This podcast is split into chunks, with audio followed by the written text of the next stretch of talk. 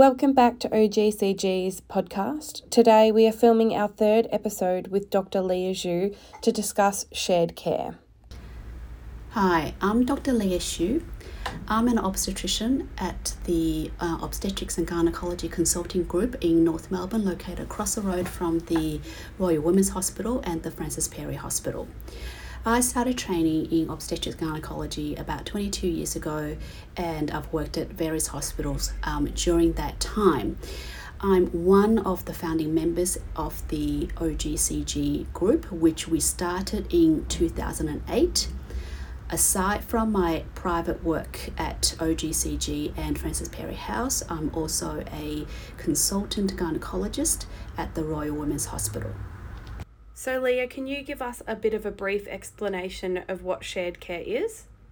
Yeah, sure. Uh, shared care, in the I guess the traditional sense, has been between a public hospital and your chosen uh, GP who participates in that program. And what we're proposing here is a program, a maternity care program between a public hospital of your choice and um, a specialist obstetrician at Obstetrics and Gynecology Consulting Group. And what it entails is that you have your full antenatal care essentially as private care here at the OGCG uh, site, which and we locate across the road from the Royal Women's Hospital. Um, you will have your some select visits at the public hospital so that you're familiar with its system and your delivery will be done at the hospital. The postnatal care can also be provided at OGCG with your obstetrician. Okay, great. So, why would you choose shared care over complete public care and what are the benefits of it? I think the primary advantage with the shared care at OGCG would be consistency and continuity of care with your chosen um, obstetrician during the antenatal period. And I think for some people that is very, very important. Um, you would have one obstetrician who would look after you, and what advice and recommenda- recommendation you get from um, the obstetrician would be, you know, obviously very consistent the first visit at the clinic would be at around eight weeks, where we would do a dating scan to confirm the pregnancy. Um, and thereafter, you would have visits here roughly every you know four weeks until about 28 weeks, and every two weeks between 28 and 36 weeks, and weekly thereafter from 36 weeks until delivery. As I mentioned earlier, there will be a few selected visits at the hospital, um, and typically the public hospital would do their first booking visit at about 16 or 17 weeks, which for most people would seem you know quite late. But because you're having you, you have access to care here, um, that would uh, you know be, not be a problem at all we can organize all your scans um, so the 13 the 13 week um, first trimester morphology scan as well as your 21 weeks morphology scan that can be organized through um, our rooms. And we also have access to ultrasound machines in the rooms when you come and visit uh, when that's required. Typically your scheduled visit to the public hospital would be about the first visit would be uh, 16 to 17 weeks and then another one at about 28 weeks uh, then the next one will be about 36 and then at about 40 or 41 weeks gestation and all the in-between visits will be done at OGCG.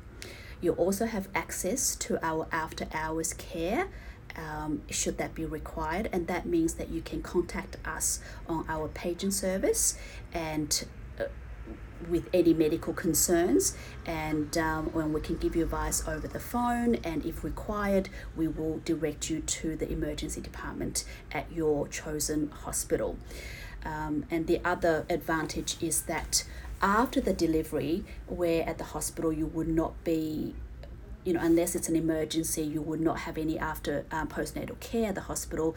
We will also see you postnatally. Um, usually at six weeks, but if the care is required before that, then obviously we will see you then too.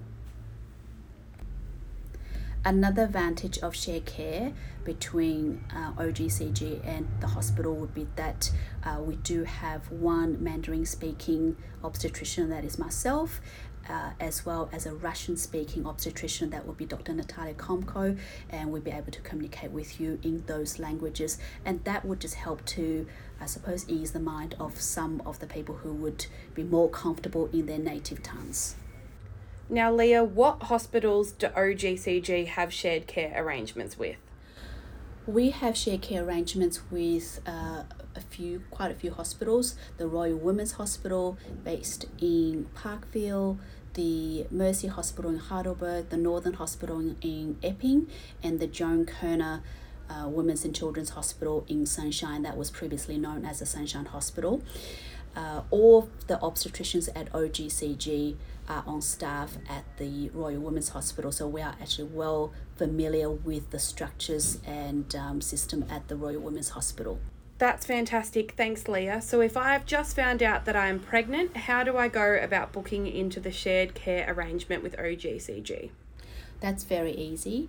All you need to do is give us a call in our OGCG rooms, and the number is 9329 Whatever questions you have about the shared Care program, our friendly reception staff will be able to answer those questions and book you in for your first visit at about the 8 to 10 uh, weeks mark.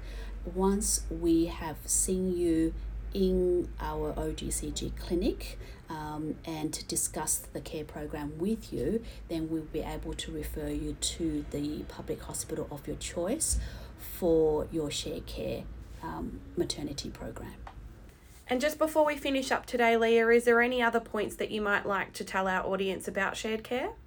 I think one of the um, points I forgot to I forgot to mention earlier is that the share care program between obstetrician OGCG and the public hospital, it is actually a really good option for those who would like private care but haven't had the opportunity to take up private health insurance or who are still um, serving the waiting period for the health insurance, and that is that 12 months waiting period people often mention.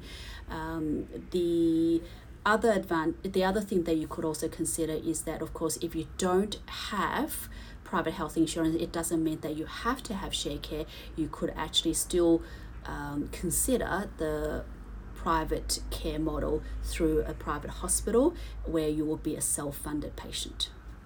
Following today's episode, if you have any further questions for Dr. Leah Xu or would be interested in seeing her for an appointment, please feel free to call us on 039329 or send us an email reception at ogcg.com.au.